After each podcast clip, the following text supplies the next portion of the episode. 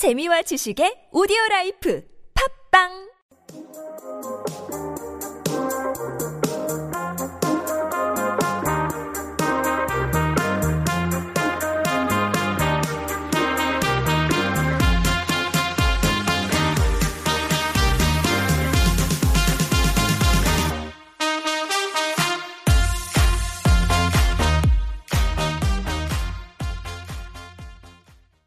Hello, listeners. Welcome to TBS EFM Super Radio, and you are tuning into Modern Romance with Leonard Lim. So, in Modern Romance, we will present interesting facts, tips, and personal stories about relationships and dating.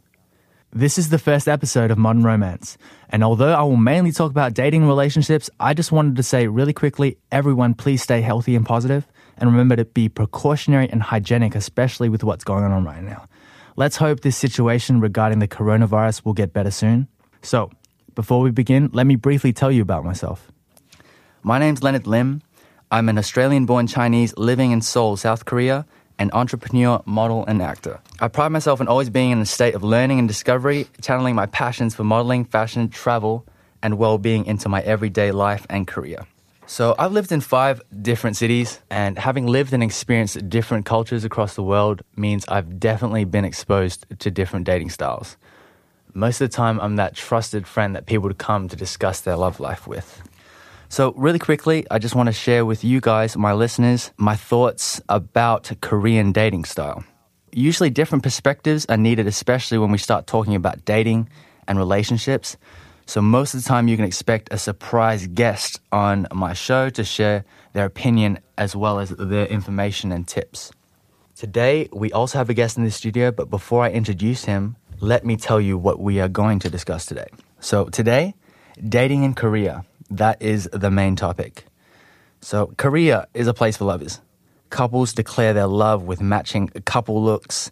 Men and women alike watch romance, heavy K dramas, and holidays such as Valentine's Day and White Day allow Koreans to cel- celebrate their significant other. So, with that said, dating in Korea usually adheres to some strict unwritten rules.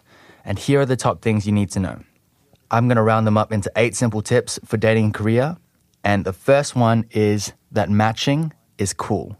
Second, you need to put a ring on it. Third, anniversaries are very important. Four, cute is not just for girls, but for guys too. Five, sharing is caring. Six, white day. Seven, keep the PDA PG.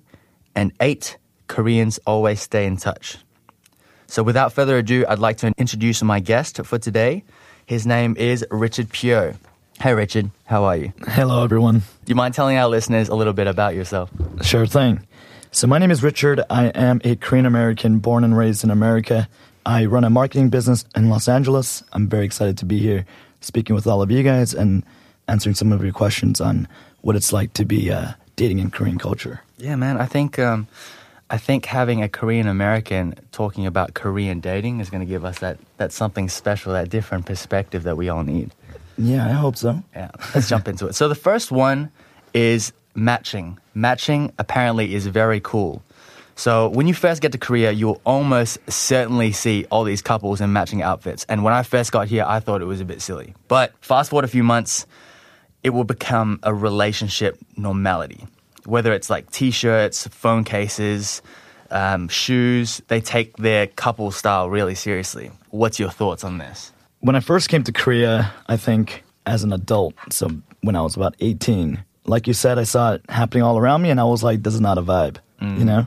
yeah. But, um, you know, fast forward a couple of months, I started seeing somebody, and then the first thing I wanted to do was get matching t shirts. Wait, was she a Korean girl? She was a Korean girl. Okay. and you being a Korean American guy, did did you did, you didn't do that in LA, did you? No way. And uh, actually, when she came to visit in LA, I made sure that we weren't wearing a couple t shirts. Yeah. So I think there's different cultural norms there for sure. No, you're right. You're right. I feel like if you really care for that person and it means a lot to them that they want to match with their with their boyfriend, you'd probably do it. Even though it's, it's kind of silly. Yeah. Yeah, yeah. Yeah, well, my opinion on this is I think every dating dating culture in every city, whether it be you know Western countries or Asian countries, because it's not only in Korea that they have matching couple clothes. They do that in in in Singapore and in Asia. I will say that in America, I've seen a lot of matching couple bracelets, accessories, you Yeah, know, yeah. necklaces, things of that nature. That makes sense. Not so much t-shirts. Right. Uh, anyway, the second one is that you need to put a ring on it. Point number two dating in Korea, you need to put a ring on it. So, just like Korean couples, they wear matching rings as a sign of being in a committed relationship.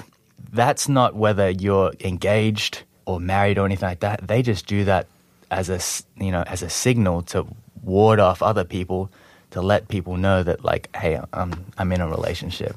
All right, so I'll start by saying what I think about this because I think that quite honestly, it's um, I think it's a bit too much in my opinion. I feel like you should just you know w- wait till you get to that certain point, whether you're engaged or married, to to put on that ring.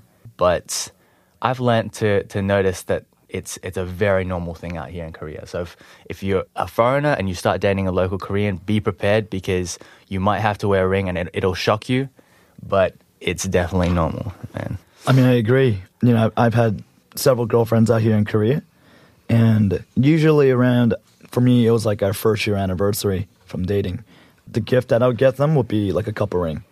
And I actually think it comes from a deeper kind of understanding of like kind of wanting people to know that your girlfriend is taken. And I think the reason why I did that was because it was always long distance Right. right? So like I would be in America, my girlfriend would be in Korea.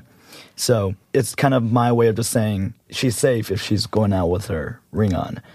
Versus and also her telling me like I want you to go out to meet your friends with our couple ring on. That's fair. You know what I mean? Mm, so I mm. think it was kind of a way for us to both in different continents just kind of have that trust of like So before she leaves the house, you just you, you call her and say, "Hey, make sure you put the ring." On." hundred percent, and Yeah, you know a lot of a lot of fights have happened because she would take a photo, put it up, and I'd be like, "Where's your ring?" Oh, you know, Oh. or vice versa. She'd be like, "Where's your ring?" I'm like, "I left it at home." oh no, So very interesting, man. that But, is uh, yeah. interesting. okay, so like moving on to that, the third point Yeah. actually is that anniversaries out here are the most important thing. And it's not like it's not your like one time a year thing. It's like they do a hundred day mark out here, and you're expected to celebrate that. And then it's 200 days, 300 days, 500, 1,000 days. You have to make sure you stay on top of the days, because if you miss that, yeah, I feel like that, that's gonna f that's a fight waiting to happen. Yeah, So, did that happen to you when you were dating a Korean girl? it did. But I think for me, I always bring that topic up in the beginning of the dating stages. You want to be very clear on those expectations. Right. you know. And I got to be prepared. All right. If I got to do a 100 day gift, a 200 day gift, a 300 day gift, mm. right? Like I have to be prepared. So I usually will bring these topics up in the beginning of our relationship. Like, hey, do you want to celebrate every 100 days? Or is one year okay? Oh, that's clever. Yeah. That's And you set those boundaries. Yeah. And I don't think anyone's going to be like, if we don't celebrate our 100 days, I'm going to be really upset. Right. You know? And the fact that you brought it up before any of these days actually happened, she can't get mad at that. Exactly. Right. Exactly. That's that's a strong tip. So, you know, all, all you listeners out there, I think that is probably the best way to go about it. So, if you start dating a Korean person and, you know, a Korean local and you yourself are a foreigner, I think that the difference in dating culture and the difference in, in anniversaries should be clarified before you you hit that 100 day mark. You should 100%. Yeah, definitely. That's that's a good tip. Yeah. Okay, so number 4 the fact that cute stuff and cute is just is not just for girls.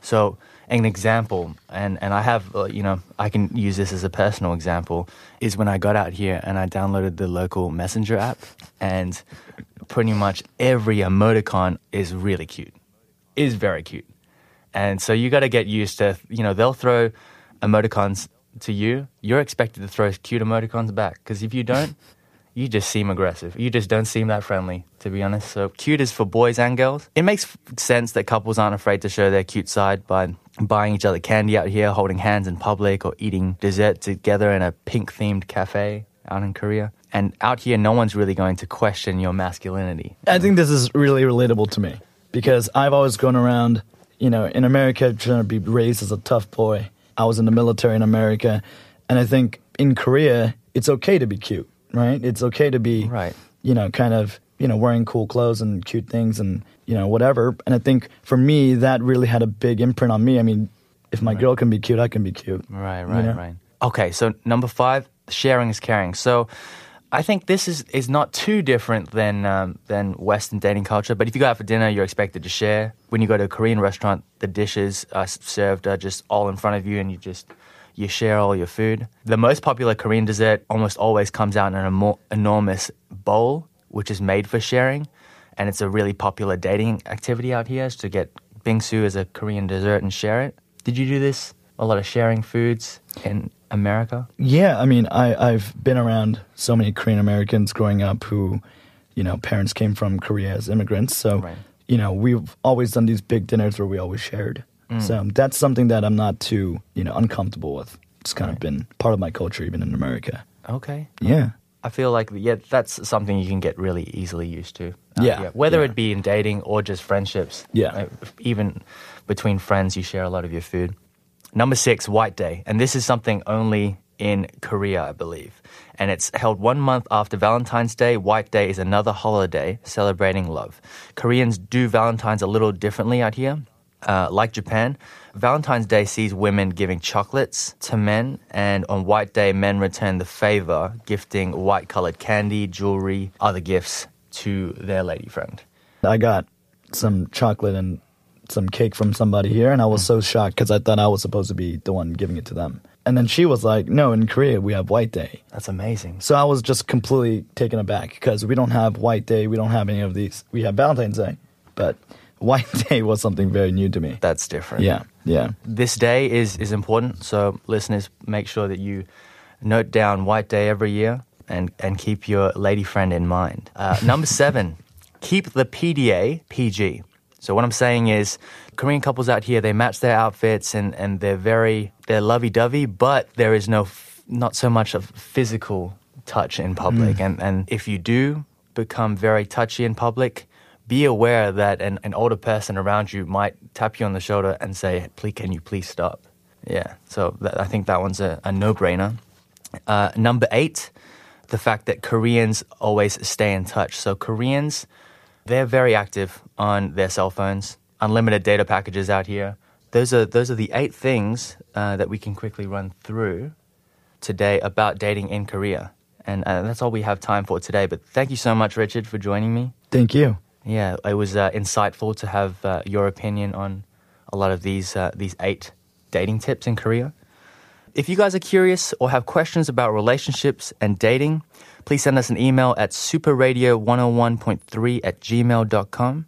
And also, you can check out our Instagram at superradio101.3. Thank you, everyone, for tuning in. Until next time, goodbye.